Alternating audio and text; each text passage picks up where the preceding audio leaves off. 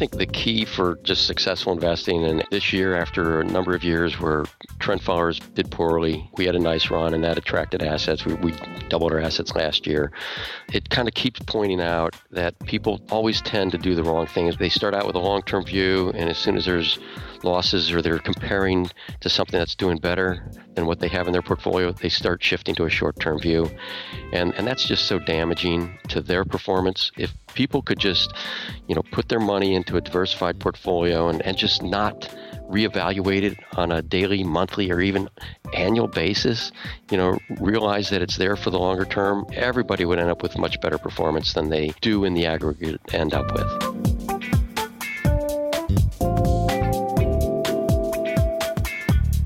This is Mike Dever, founder and CEO of Brandywine Asset Management, and you are listening to my year in review on Top Traders Unplugged. Imagine spending an hour with the world's greatest traders. Imagine learning from their experiences, their successes, and their failures.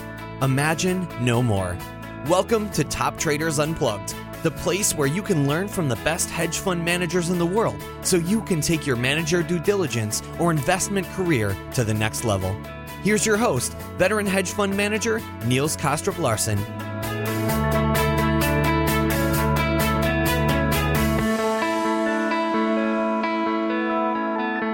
Back, Mike, to this review of 2014, where we look at the big events from the point of view of your trading strategy.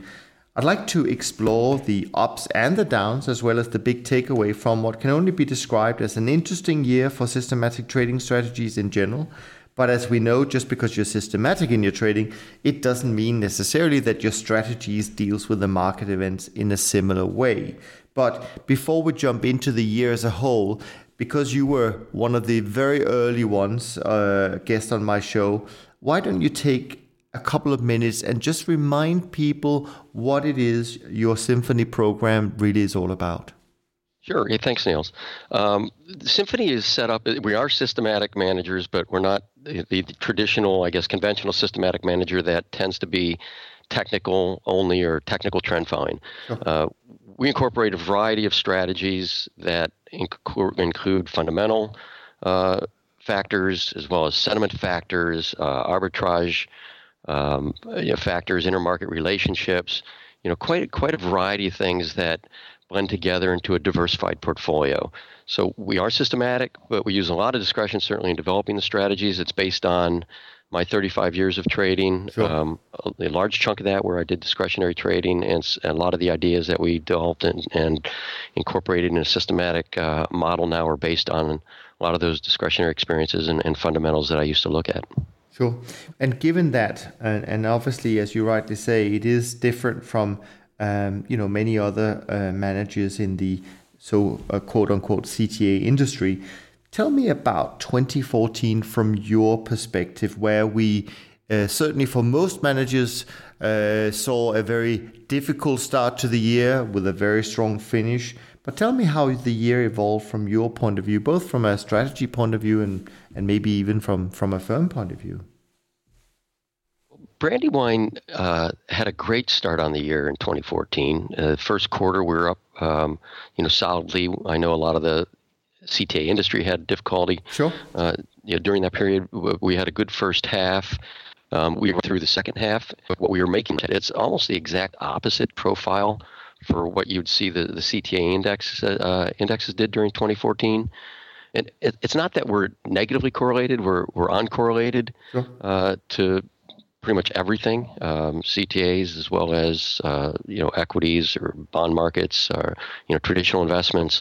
It's just that in 2014 we we turned out to be somewhat negative in the way we went quarter to quarter relative to the uh, other CTAs. Sure. Now I haven't had the chance really to ask anyone this question, so I look forward to asking you. What was so great about the first quarter? The yeah, good good good question. Yeah, well, we're looking at a lot of different um, you know factors, and, and we trade across well over hundred markets right uh, in in the portfolio. So it, it, there's a lot of things that came together in that first quarter that worked out for us. Some of the agricultural markets uh, we did really well with in our, our fundamentally based strategies.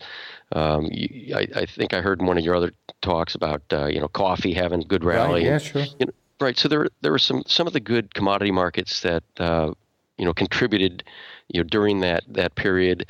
So I'd say the first part of the year was driven by our fundamentally based strategies, and it was um, across different uh, sectors, but agriculture was one of the standouts for us uh, during that that first part of the year.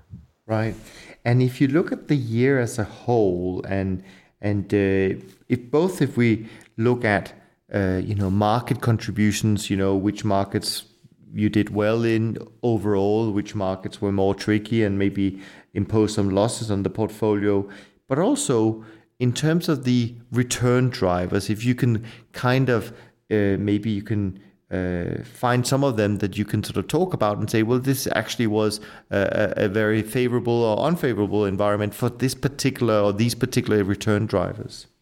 Yeah, so as much as the um, fundamental strategies that we, we trade worked great in the first part of the year, they they came back to bite us a bit in the second half. Okay. Um, so some of the uh, some of the markets that the, the, the trend strategies did well in, um, like the energy markets, for example, right. uh, gave us difficulty in some of our fundamental and sentiment based strategies in the second part of the year.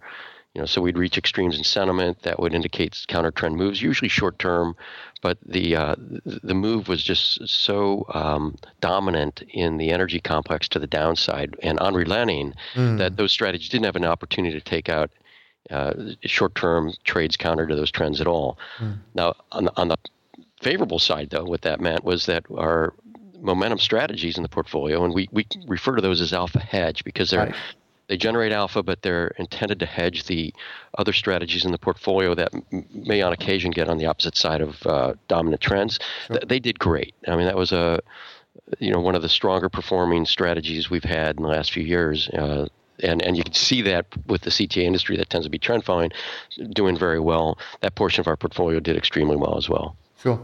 And given the fact that your year, you came out with a flat year last year, um, were there any big moves? Or, uh, uh, let me rephrase that. Were there any markets that had big contributions positively or negatively, or was it all more or less a mixed bag? Nothing really net net ending up doing you know much to the portfolio. Well, we trade well over 100 markets in the portfolio, so there's there's always going to be you know markets at each extreme, you know, for us. And, extreme means maybe it contributes a couple percent positive or negative uh, on a standalone basis. The portfolio that that that does happen, and you know, for us the the, the sectors, and we don't generally break down when we're talking about it to individual markets, but sector wise, the um, agricultural sector uh, and the interest rate sectors did, did extremely well for us during the, the year. They, right. they, they were very positive. And where we lost money was in the metals and the energies primarily. So the the, the markets um, that had the strongest trend, which was energy, uh, in the last part of the year, w- we gave up profits in there, and and the metals, which were kind of mixed through the year, we just had difficulty with a number of the strategies in the portfolio to have those be a net loss for the portfolio during the year. I think a lot of people actually had problems with the metals uh, in, mm. in, in general, so uh, not surprising. Now, of course, the year was also in your case a year of, of two tails, but in, in, in your case, probably swapped the other way around. Um, but it's also a year that's going to be rem- remembered for a number of themes. Um, you know, oil you mentioned already. We had the Russian uh, Ukraine situation, and of course, stretching the year into the first couple of weeks of 2015, we've had just another theme being given to us, which is the Swiss franc, and a lot of these themes uh, drags headlines. I mean, the news are going to talk about and press, uh, you know, negative stories about these things and how people lost money on that uh, event or, or, or not. Rarely do they um, talk about uh, anything positive.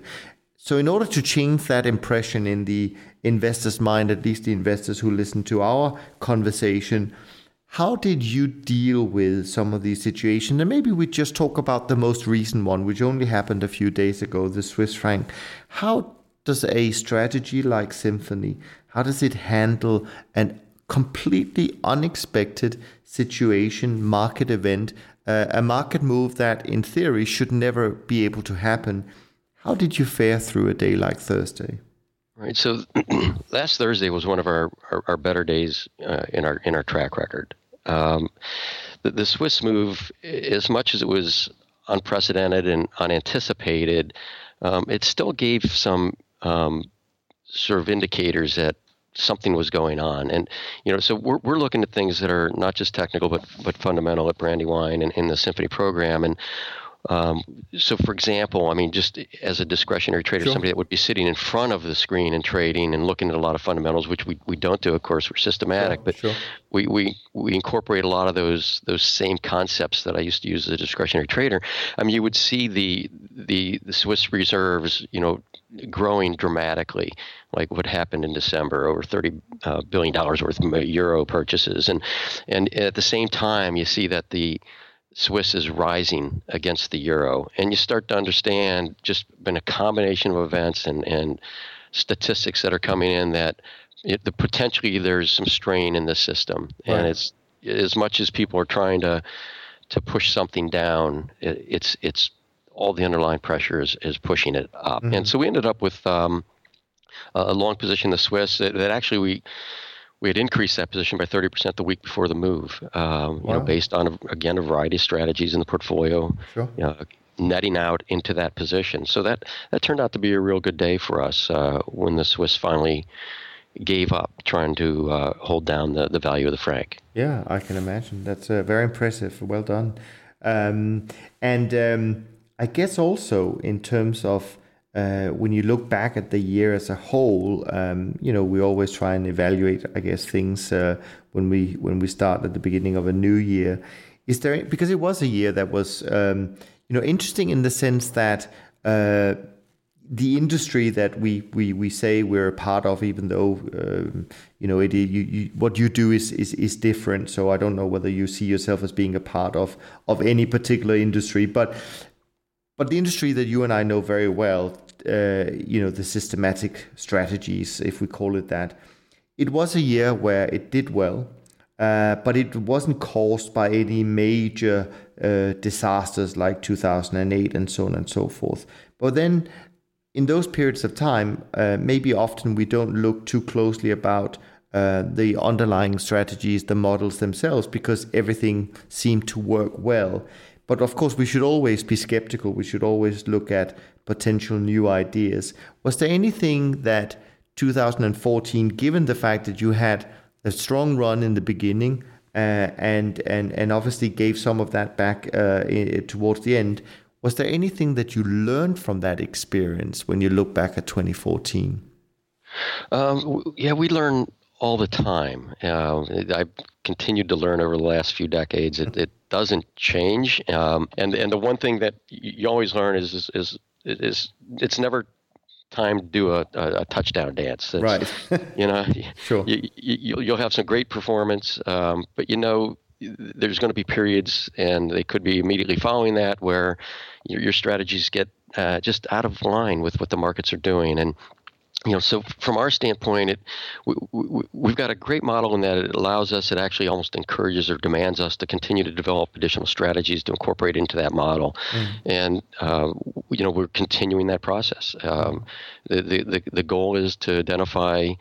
Um, strategies that'll help continue to diversify the portfolio. And where we have a negative performance period, like we did in the last half of 2014, um, make sure that we keep good balance in the portfolio with strategies that have strong performance in that mm-hmm. same type of environment. You know, so it's not as much as a uh, necessarily learning anything new it sure. is reinforcing what we have already been doing, and uh, you know, giving us the ongoing confidence and drive, I guess, to to continue to expand our research and you know identify new strategies that'll help us continue to diversify the portfolio. Sure. Did you tweak the model during the year, so to speak, um, based on what you found? We don't really tweak. What we do is we add additional strategies okay. into the portfolio. And we, we have we we've been doing that since the launch in uh, 2011. We continue to add uh, strategies we think will further diversify the portfolio. So we did add some through uh, 2014. Okay. Um, so and we'll just continue that you know that process uh, going forward. Sure. Now, given the fact that uh, you started uh, trading the strategy through a period which I think can only fairly be described as a sort of convergent type uh, environment where central banks, uh, you know, was pretty unified and uh, had very strong um, visions for what they wanted to uh, achieve, I, guess, and and a lot of determination in trying to achieve that. But in the last sort of six to uh, nine months, uh, this u- unified stance seems to have changed and um, a lot of people are coming out now um, looking at the world with very different uh, eyes and, and, and in a much more divergent uh, you know style. Now if these commentators are right and we're heading into a world of much more divergence than what we've seen in the last five or six years tell me about how some of your return drivers how will they benefit uh, from this change in environment? How does, or, or maybe I should rephrase the question and say, how will it adapt as, as a program to this new environment? Yeah, so the, um, you know, what's interesting is that the as you described, the convergent period um, it was difficult for a lot of the systematic yeah. trend followers. Yeah. Um, you know, it was it was a great great period, you know, for us. But in, in reality, the um, it, market divergences are are better for us as well. Okay. Um, if you don't have everything lining up, moving in the same direction, it just gives the portfolio that much better diversification opportunities. So we've, you know, as much as we had a difficult last half of 14, August, which was a very strong trend follower period, was one of our better months we've had okay. uh, in the in the last few years. So that kind of environment where you get these divergences, you get some big moves, um, you know, they can be extremely beneficial for us as well. And so we welcome that kind of behavior. We welcome markets that are moving more independently of each other, where the, you know, the fundamentals start um, holding sway. Um, you know, from from our approach uh, or the different strategies in in general, that's a positive environment. Mm, yeah. Now, of course, given the fact that it was a strong year for uh, for for many of the uh, CTAs, uh, which can only be a positive, generally speaking, um, there could be a chance, at least, that uh, investors who, in my opinion, are probably under in, invested in this strategy at the moment, that they will take another look at at uh, the area and the space, and and uh, you can certainly imagine, or at least hope for, large inflows uh, in this uh, area. Now you've been around for a very long time, and so I'd like to hear your your sort of view on this, and that is how does the industry as a whole, how do we as managers, how do we best um, manage a potential big inflow of assets into these strategies, uh, given the fact that last time that happened, they all disappeared pretty quickly as well, which to some extent causes a lot of disruption in the industry and certainly for the managers individually. But how do we better manage that, um, both the expectations and, and, and maybe even the assets flow themselves? Well, I think the last flow in, which was really out of the financial crisis, was a, a knee jerk reaction mm. where people had been pushing. Um, uh, you know the idea of diversification of portfolios using managed future strategies uh, for a number of years, and they were finally able, to, uh, at least the people that were they were pushing it to were finally able to understand the value of that after the fact, mm. and and that's just that's just how investors work. And we've got sentiment strategies in our portfolio that take advantage of the fact that um, the the bulk of the people, the majority, are wrong mm. at the turning points. It's just what happens, you know. So it, you had that environment where everybody uh, that had long equity exposure was looking to, uh, after they lost their money of saying, "Oh, I, I need to diversify and get ready for that to happen when that happens again," and and then you've had a subsequent six year period where equities have done nothing but rally, mm. um, you know, m- made huge money year after year after year well, the the money they moved out of that underperformed. You know, uh, it's worse underperformance period in the last couple decades right. into the managed future space. So typically what you have happen is people then start regretting that decision they move they start, start taking the money out putting it back in equities so th- that's what's happened here and i don't know that you'll ever change that human behavior but you can at least through um, ongoing education and handholding, mm. you know, mm-hmm. get people to try to do the right thing for themselves and prevent them from doing the wrong thing. It's it's difficult, but I think it's a it's an ongoing process. I think a lot of CTAs did a great job through this period in holding on to what they could from the money that had come in after the financial crisis.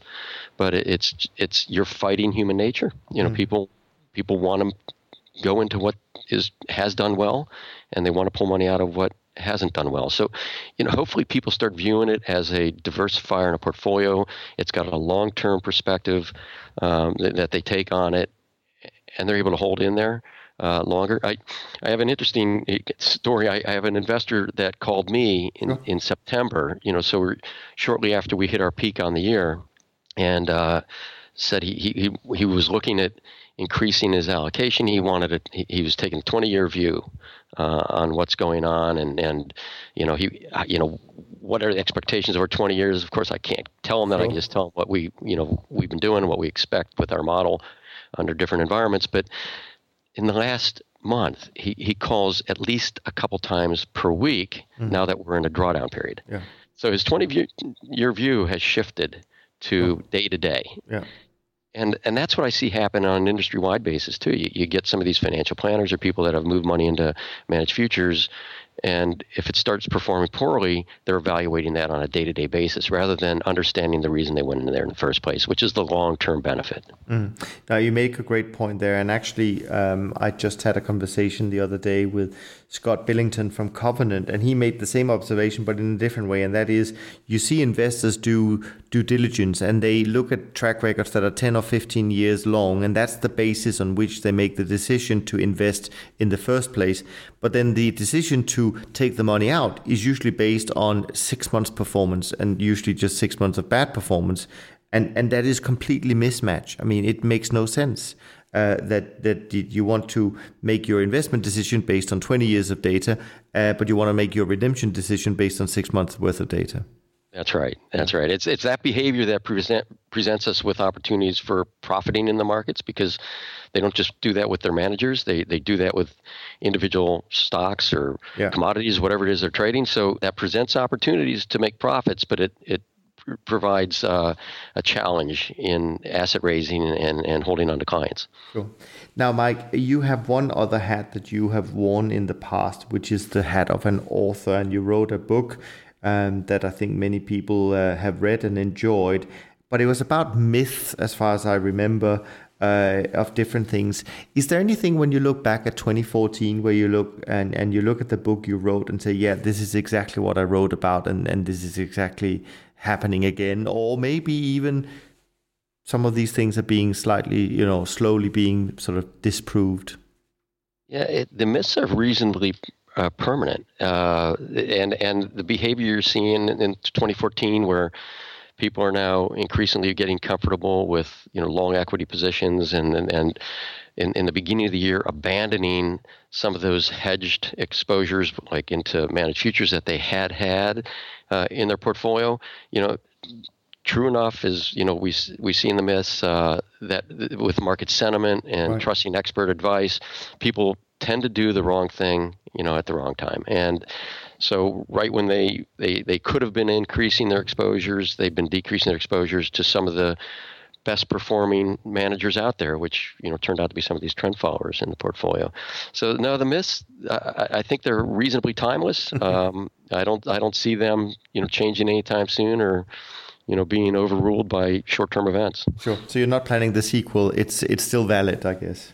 right. Right. Yeah. No. Uh, no sequel. And since it took me ten years to write the first book, I, you know, don't hold your breath on the second one yet. Okay. Well, you never know. You never know. Right. Now, I've only got one question left, really, Mike, uh, towards the end here. But I just want to give you also an opportunity to bring anything up that you feel is important for uh, the audience to uh, be aware of as we head into 2015, um, both from maybe a general point of view and, and maybe from, from your strategy point of view?